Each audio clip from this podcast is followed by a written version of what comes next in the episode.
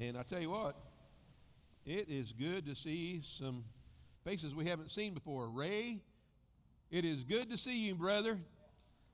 Thanks for coming. It's good to see you. Lord bless you. Um, also, we have a visitor with us today, co worker in Christ. And I'm going to call her out, probably embarrass her, but her name is Cassie. Would you please stand? Cassie is a co worker in Christ. She is uh, one of the, I guess, she's in the ministry at, at Bloomington campus, at IU campus. At a, it's called Chi Alpha Ministries. Huh? Chi Alpha, I don't know. I never had Latin in school or nothing. But anyhow, she, uh, I've been following her adventures for the last year, and a lot of young ladies, you know, are at very a crossroads in their lives. They're, they're, they're, they're 18, they're going to college. Some of them are going away from home for the first time, and they're at a turning point. And statistics show us that only one out of three college students will continue in the faith. And you know, that's pretty sad, isn't it? Chrissy and her companions are standing in the gap for those ladies. They're showing them the love of Christ and that they still have a family and a fellowship to belong to. So we're thankful for you and thankful for the work that you've done through the Lord. And uh, God bless you. And, you know, and just like any ministry, you know, it takes funds, right? They need sponsorships and people to, to reach out and to help. And, and through this message, it's, it's ironic that she's here today because what we're going to be talking about is faith and deeds today in James chapter 2, starting at verse 14 through 26. And it talks about showing our faith by what we do and, and how we uh, proceed. And, and uh, so thanks for being here today, Cassie. I love you, proud of you. Go give him Jesus. All right? Uh, also, man, we've had a lot of babies lately. Ross and, and Natalie are not here, but they had a little little girl. I forgot her name. Was it Ro- Noel? Noel. And uh, so, anyhow, they're home recuperating. I guess I don't see them in here today, but but we just give thanks for all the little babies, and we've seen a whole quiver over here, Rusty and and Bess got going on, and, and one on the way. Congratulations. Thank you, Lord. They are a blessing. Boy, if I knew grandkids were so much fun, I'd had them first. I can, I can get them all jacked up on Mountain Dew and chocolate, give them a sack full of whistles, and send them home. my mom always told me my kids would be her revenge because that's what she did to us. Well, let's go to the Lord in prayer. Heavenly Father, Lord, we come today and we give you thanks for your, for your Son, Jesus, and it's through him uh, that we have fellowship one with another as brothers and sisters. We thank you for this gift of, of unspeakable love that you've given us in your Son, Jesus. Lord, as we uh, begin to prepare our hearts and our minds for, for the teaching today, Lord, I just pray that your Holy Spirit would fall on us because this passage of Scripture has caused a lot of controversy and conflict amongst believers. Matter of fact, uh, in my studies, I, I saw where, where Martin Luther, the great reformer, did not want the book of James even in the Bible because of what we're going to see today. But Lord, I just pray that you would give me uh, the, the, the ability today to reconcile the, the teachings of Pete, or Paul and the teachings of, of James and understand so we understand and know that they're not in conflicting. They're not conflicting, they're complementary. They're, they're complementing one another. They are the, the they are branches of the same tree, so to speak. So Lord, we uh, we just ask that you would uh, let your Holy Spirit fall on us today as we uh, study your word to gain wisdom and understanding and knowledge, Lord. And uh, Father, I, I, this is a hard a hard lesson. And uh, James doesn't mince any words here. So, Father, I pray that through love that we might hear the word and not only be as as a, as a, it said earlier in chapter 2 not only be hearers of the word but we would be doers of the word that knowing what the word tells us we need to put it in, in into practice and show our faith by what we do. J- Jesus himself said that he gave us a new command. As I have loved you, so you must love one another. That by this, by the way that you love, men might know that you truly are my disciples. That is how we will be known by the way that we love. So, Father, I just pray that, uh, that through this message today, that each and every one of us here today would walk out of this place and glorify you, not by words, but by our actions. That people might know who we belong to by the way that we live and the way that we act. And we ask it all in Jesus' name. Amen. Living faith. We're going to see two distinct, contrasting examples of faith in these passages from chapter 2, verse 14, down to the end of the chapter. And uh, I'm just going to read it, then we'll go through it and pick it apart a little bit, okay? And you can understand why it might have been uh, kind of shocking to some people who followed the, the teachings of Paul. It says, "What is it, my what good is it, my brothers, if a man claims to have faith but has no deeds? Can such faith save him? Suppose a brother or sister is without clothes and daily food, and if one of you says to him, Go, I wish you well, keep warm and be well fed, but does nothing about his physical needs, what good is it? In the same way, faith by itself, if it's not accompanied by action, is dead. But someone will say, You have faith, I have deeds. Show me your faith without deeds, and I will show you my faith by what I do. You believe that there's one God. Good. Even the demons believe that and shudder. You foolish man, do you not do you want evidence that, that faith without deeds is useless? Was not our ancestor Abraham considered righteous when he did what he did when he offered his son Isaac on the altar? You see that his faith and his actions were working together. And his faith was made complete by what he did. And the scripture was fulfilled that says, Abraham believed God, and it was credited to him as righteous, righteousness. And he was called God's friend. You see that a person is justified by what he does and not by faith alone. In the same way, was not even Rahab the prostitute considered righteous for what she did when she gave lodging to the spies and sent them off in a different direction? As the body without the spirit is dead, so faith without deeds is dead. The, the word of the Lord. Whew. Can you see how that might cause people to kind of scratch their heads a little bit? Because we know what, what Paul's wrote, right? He says that it is by grace through faith that we've been saved, not by works, so that no man might boast. And that sounds like a direct contradiction to what we hear in James writing, right? But it's not really. You have to understand something about the context and the background of the two, two guys, right?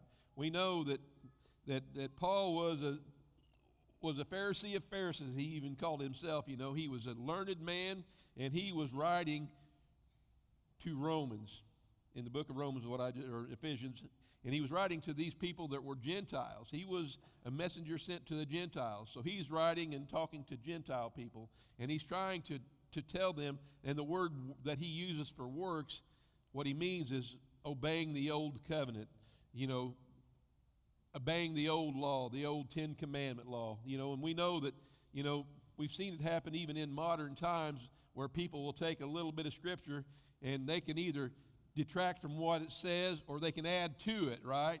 Jesus even kind of lamented the Pharisees and the teachers of law back in Matthew 23. He said that you strain out a gnat, but you swallow a camel, right? They were so particular in trying to observe the law that even in their drinking water, they would strain it so they wouldn't swallow a gnat, which was uh, considered an unclean camel or an unclean animal, right?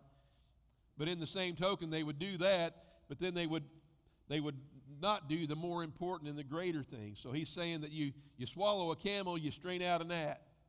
All right? Well, it's kind of a little bit of what's going on here, too. So Paul says that, that, you know, it's not by works that you're saved, but what he's talking about is the old covenant and the old trying to get to heaven and, and be righteous with God by observing all those laws. Because if you don't love your brother as yourself, then none of the law matters, right? None of it matters. Because that's what God has called us to do. That last commandment He gave us, right? I just said it in my prayer. A new command I give unto you is I have loved you, so you must love one another, that by this men might know that you truly are my disciples, if you love one another. So we see that taking place, but you know, and, and, and people think, okay, that's direct contradiction to what what what uh, James is writing. But not really, not really. It's just a kind of a the same thing, but talking to different people and using different descriptions. Paul goes on to say later on that if uh, how is it? I think it's in 2 Corinthians chapter 5. I'm getting a little ahead of myself. Uh, verses 17, when, when he's talking about the ministry of reconciliation, he says, For I am convinced that one died for all, therefore all must die and no longer live for themselves, but for him who died for them. Although we once viewed people from a worldly point of view, we do so no longer, even though we used to do, view Christ in this way. And he goes on and he talks about being uh, ambassadors for Christ. Well, how do you be an ambassador for Christ? Well, you go out and you show love and you do things. The book of Acts, chapter 4, talks about how the believers were all in one in heart, right? And they shared their possessions with one another and they didn't hold anything back. That's, that's why the church grew like it did, because everybody pitched in. Everybody saw the needs of the widows and the orphans. James even talks about that in chapter 1, right? Verse 27. He says, uh, what was it? the kind of religion, I think it's, he uses the word religion there. Religion that God our Father accepts as pure and faultless is this to look after orphans and widows in their distress and keep oneself from being polluted by the world. Okay? We see that kind of highlighted again and, and it reintroduced in James chapter 2, verses uh, 14 through 26. He's still there. He's still there. Well, Paul, in the same way, he's talking about that too. In Titus chapter 3, verses 8, he says this The saying is true. I desire that you insist on, the, insist on these things so that those who have come to believe in God may be careful to devote themselves to, get this, good works. These things are excellent and profitable for everyone. So, digging a little deeper in the writings of Paul, we see that there's really not any, any conflict between James and Paul and what they're wanting to convey. We are saved by grace through faith, amen? But that faith should prompt us to do something, to live a different way. It's called repentance, right? We no longer live for ourselves as in 2 Corinthians chapter 5. We live for Christ and we want to see people know him.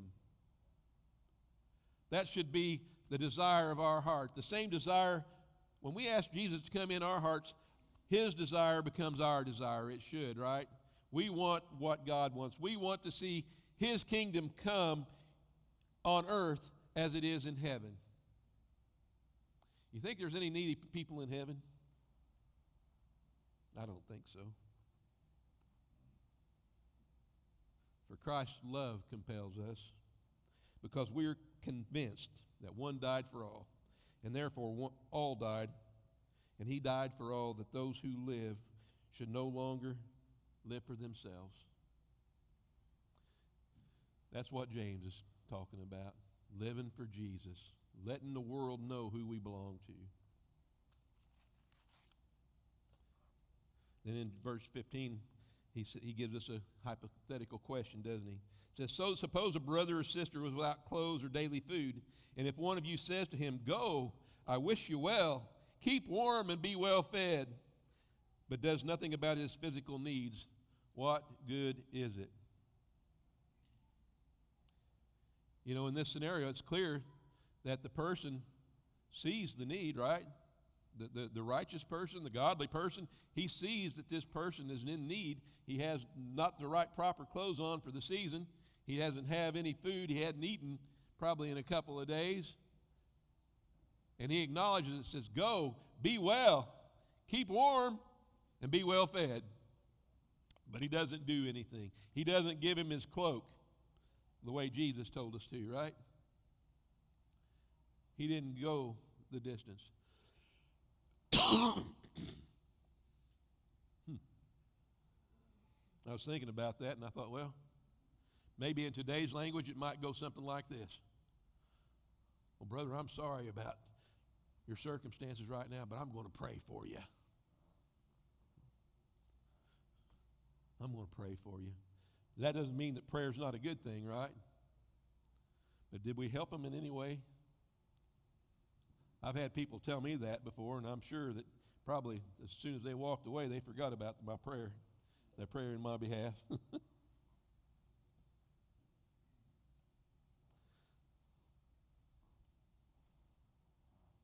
Sometimes we need to put, as, Sister Vera Wagner used to say, we need to put some legs on them prayers, right?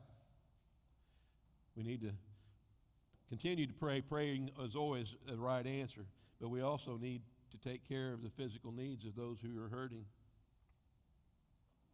So he brings this, this scenario in there.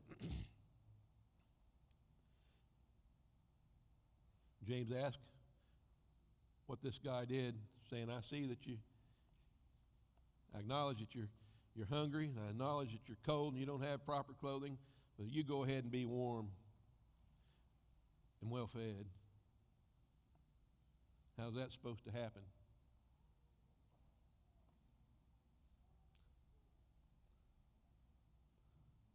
Sometimes you, you, ever, you remember that little thing about, what was it? Somebody, anybody, nobody? Somebody was in need, and everybody saw that that person was in need. And everybody said somebody ought to do something, but nobody did anything. Right? Because we expect somebody else to do something. But God sometimes prompts us and lays it on our hearts to be the one to do the thing. Maybe God wants to use you to change somebody's life and to show them love. We're all called to be disciples and to be ministers. It's not the job of pastors, it's the job of Christians. We are to be the hands and feet of Jesus, right? We're the ones that are supposed to go and do these things. And that's what James is trying to convey. You know, but there again, Paul likewise, in Romans chapter 13, verse 8, he says this it says, that let no debt remain outstanding except for the continuing debt to love one another. When is our debt paid to Christ? Can we ever repay Christ for what he's done for us? We can't, can we? And he's called us to love one another. And that debt never ends. It never, ever ends. We are truly to be our brother's keepers, amen. You know, and I'm probably going to get a little in trouble here, but I believe that we've seen a takeover, not only in this country, but throughout the world, where God's people have allowed the government to take the place of God. We see all the, the, the, communism and the Marxism and the socialism coming in, and it's replacing what God's people used to do. Charity used to be number one priority of the church, taking in the orphans and the widows, uh, caring for people's needs. Now we have government programs, housing, medical insurance, food, everything else. Church, that was supposed to be our job. And now, through these programs, many people don't look to God anymore. They look to government to sustain them. You see that? Do you understand that? We need to step up. Verse 17 says, In the same way, faith by itself, if it's not accompanied by action, is dead. Let me ask you you go walking around to Walmart or downtown or anywhere. It's a challenge, I guess. Challenges me. If you walked up to a stranger on the street and they saw you there, would they know that you were a follower of Jesus Christ? And I don't mean by maybe a snappy saying you might have on your shirt, but by the way you treat people and interact with people. Because I tell you what, sometimes I, I get my toe stepped on when I think about that because I get a little impatient when I'm in the Walmart and there's a great big long line and I'm in a hurry. Amen. Do I show the love of Christ in that situation?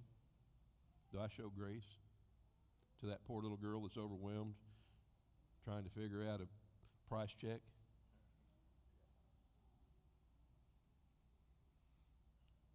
Anybody hearing me?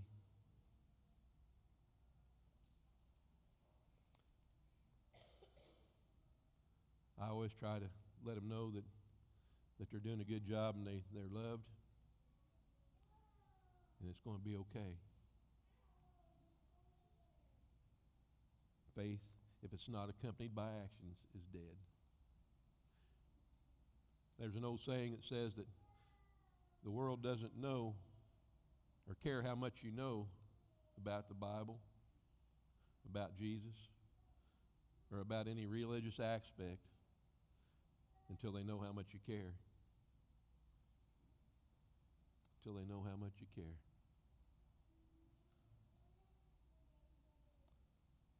Jesus said the tree would be known by its fruit, right? What kind of fruit are we producing?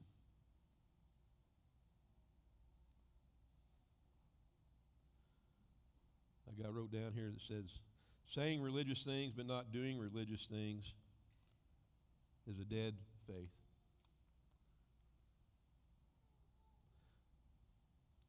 In verse 18, it says, someone, someone will say, You have faith, I have deeds. Show me your faith without deeds, and I'll show you my faith by what I do. Faith is kind of like the wind, right? We can't see, I can't see into Shorty's heart. I, I know he's a man of faith because of what he does. But as far as faith in him, I can't see that. But I can see the evidence of it. Same way as Virgil, same way as Bobby, same way as Rusty. We can see evidence of faith in our lives, right? But faith itself, we can't really see. I can see the, the, the, the trees out there swaying when the wind comes. But as far as just seeing wind, I can't see it. But I see evidence of it being manifested. The same way with our faith, we can see faith when it is put into practice, when it's being used, and when it's being manifested in somehow, some shape, some way. Right? Verse 19, he goes on and he, he kind of really sticks the spurs into the Jewish believers. James was, was talking and writing to basically uh, the, the church at Jerusalem, right? He was the, the leader of the Jerusalem church. And uh, so that's kind of probably, he was talking to people who were predominantly came from the Jewish faith. So this is where he really kind of sticks in the spurs a little bit. He says, verse 19, You believe that there's one God. Good. Even demons believe that and shudder. We know that the Jews were very conscious to, to observe the laws and, and had particular rituals and practices they did. And one of their things, they had morning and evening prayers, right? Every morning and every evening, they would, would, would recite the same prayer. And every Jew knew the Shema. And the Shema came out of Deuteronomy chapter 6, verse 4, and it says this, and this was the very first verse of the Shema. Hear, O Israel, the Lord our God is one. That was a proclamation of their faith, that they believed that the Lord was the, Lord, the God was God and God alone. All right. Well, James, like I said, he's digging in the spurs. He's saying, "You believe that there's one God. Good. Even demons believe that and shudder." He's saying, "You guys have the same kind of faith the demons got." Congratulations. At least the demons are doing something, they're shuddering.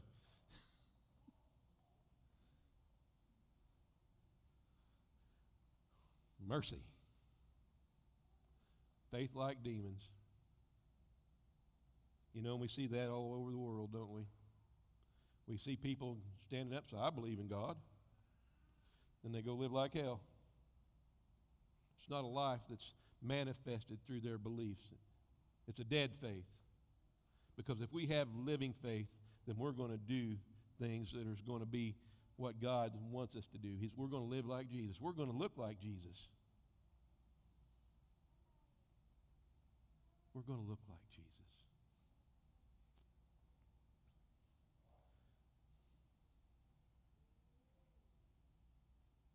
It's not enough just to say, I believe. Repentance comes with it, a changed life. You know, we did a, search, a study back, I think it was in Romans, where we were talking about, you know, a living faith and being alive in Christ. You know, and we were asking nurses, what are some key features of uh, signs of life? Well, how do you know some, something's alive, right? Movement was one of them, right? You see a snake laying on the road and it's just laying there, and you kind of wonder, huh, wonder if that thing's dead or not. You go over there and you kick it with your boot. Well, if it don't move, it's dead. Kind of like some Christians. You kick them, they still don't move. Sorry. God's called us to be active. He's called us to move. Girding up our loins, right, Jeff? Getting ready for battle.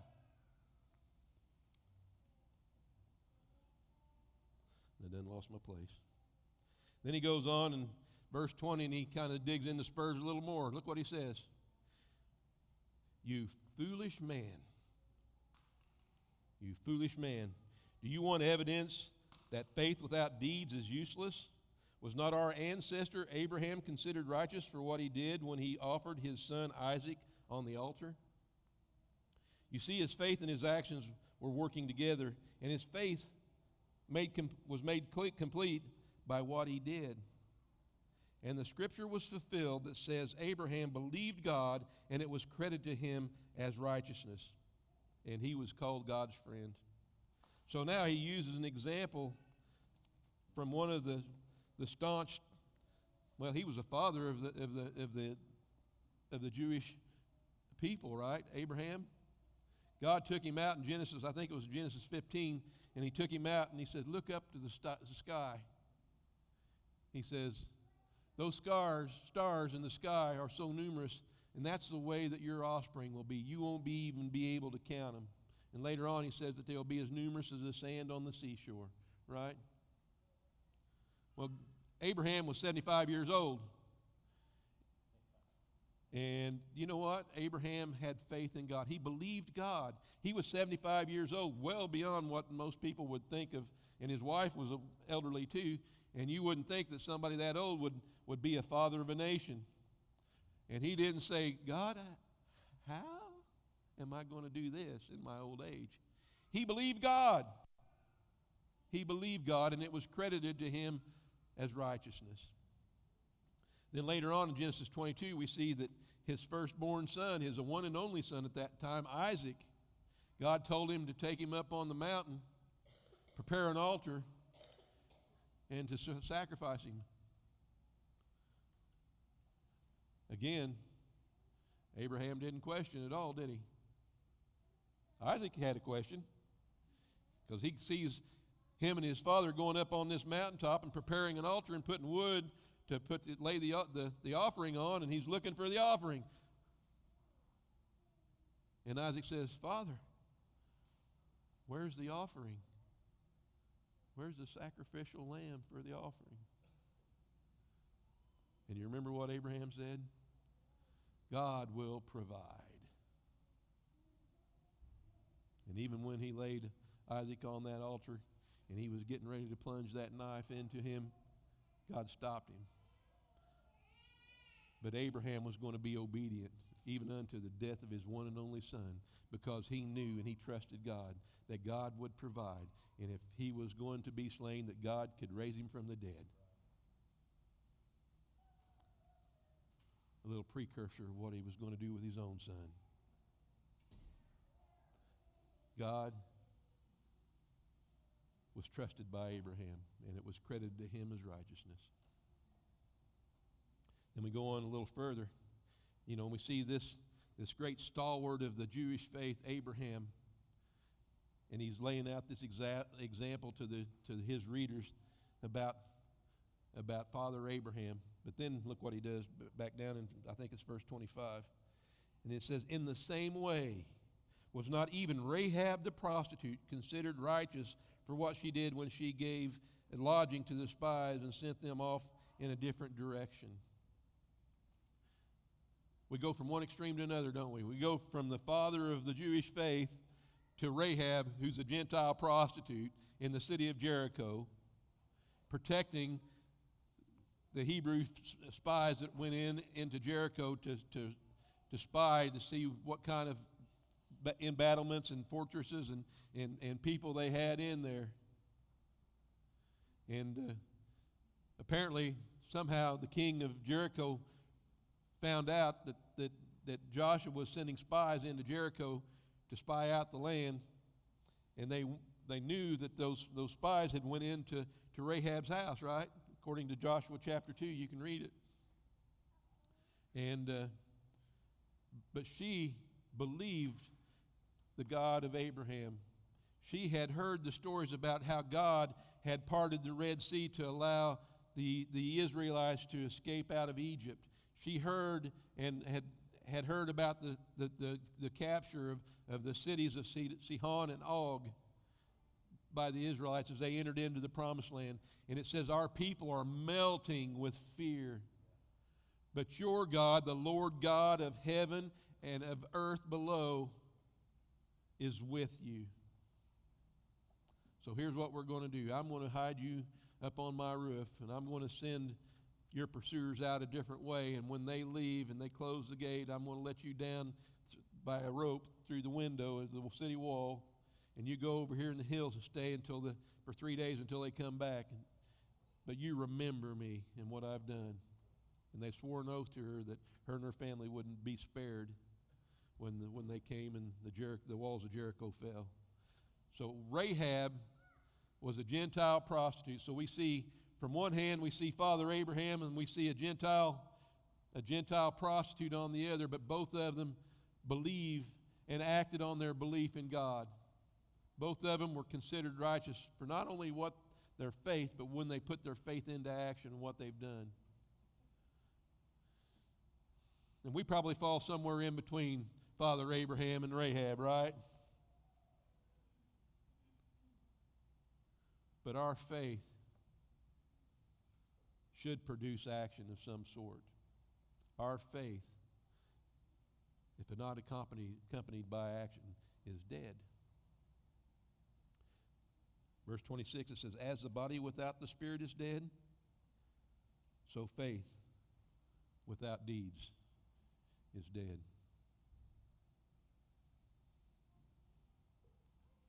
You know, in the book of Revelation, I think it's in chapter 2, we see seven letters being written to the church. You know, and one of the things I, I, that struck me when I was reading those passages about those churches, it says this to the church of Laodicea I know your deeds. Let me read it if I can find it. All those different churches, I think every one of them, somebody correct me if I'm wrong, but I think that it speaks how they were known by their deeds.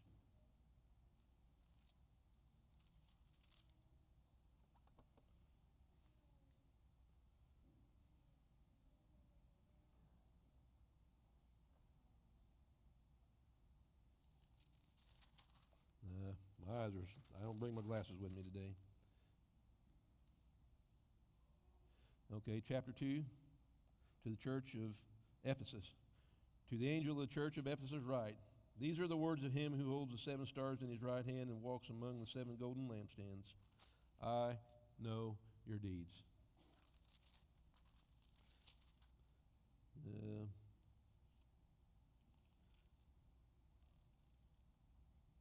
I'm looking for another one. But I think about every church that they write the letters to, Church of Smyrna.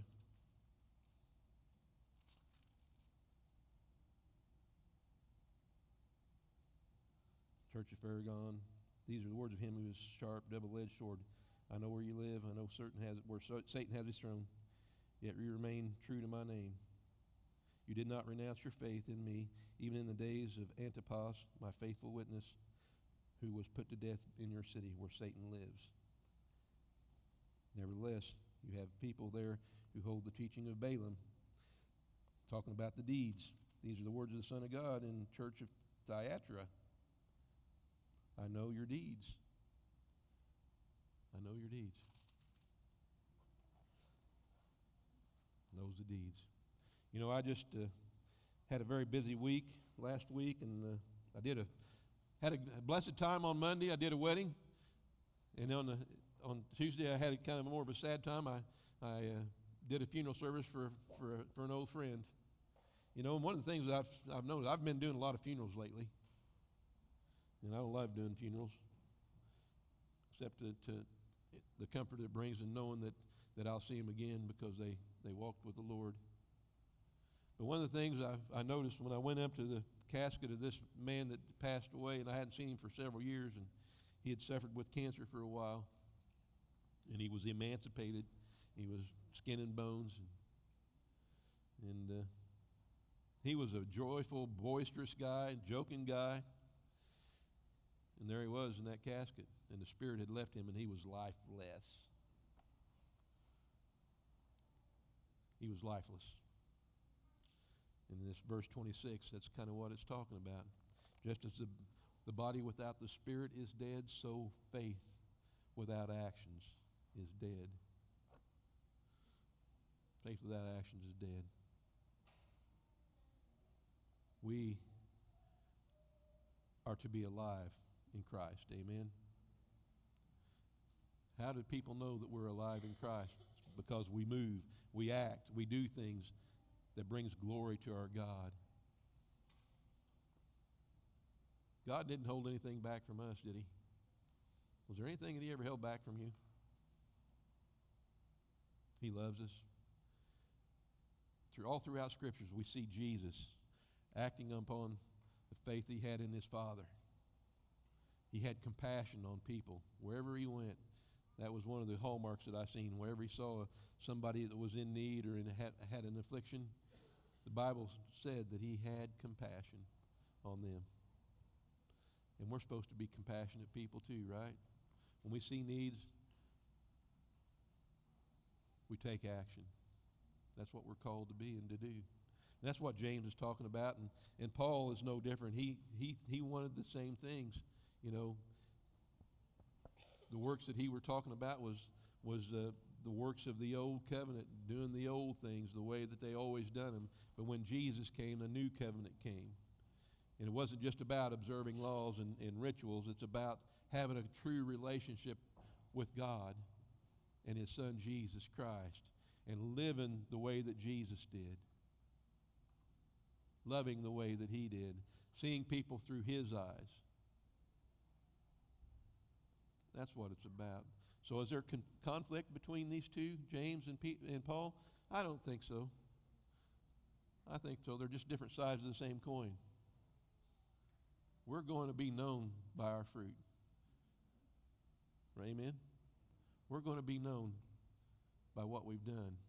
And I'm going to leave you with this Jesus' words about final judgment in Matthew 25.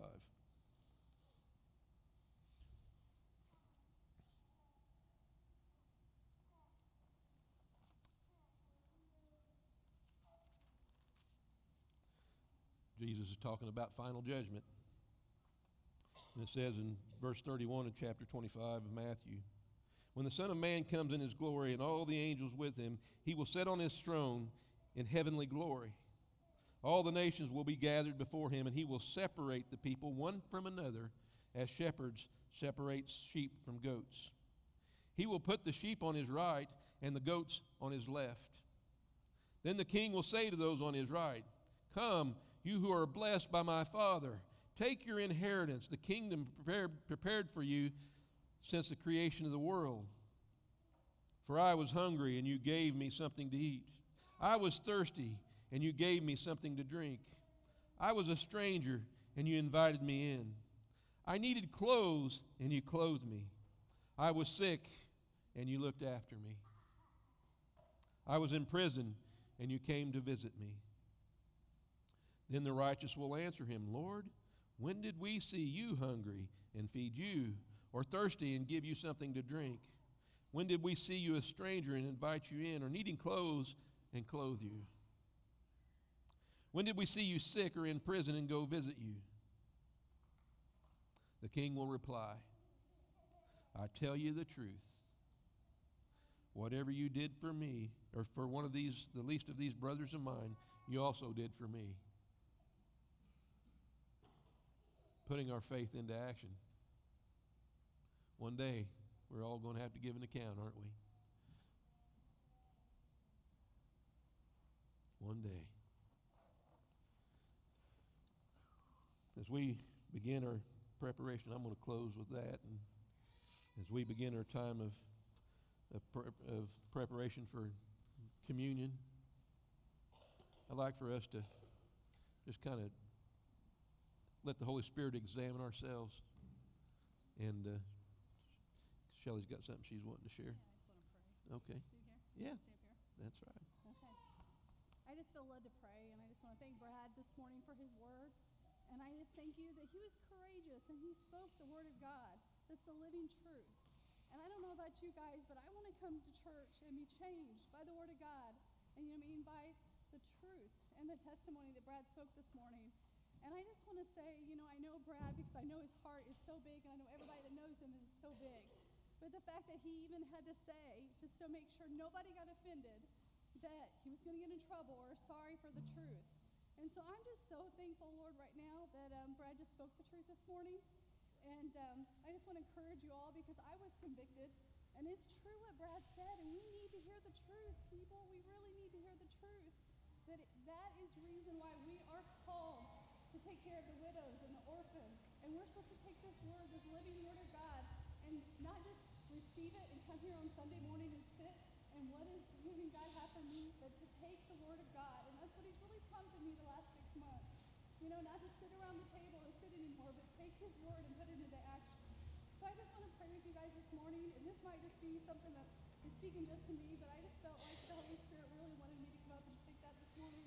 And I'm just so thankful for this day to God. Lord, we just humbly, Lord, just come before you right now. And God, I just repent, Lord, for right now, Lord, for all the times, Lord, that you, Lord, had spoken, your Holy Spirit had spoken to me, Lord, and wanted me to do this, that, and the other. But just like Brad said, and I know we can all relate, just being busy at Walmart,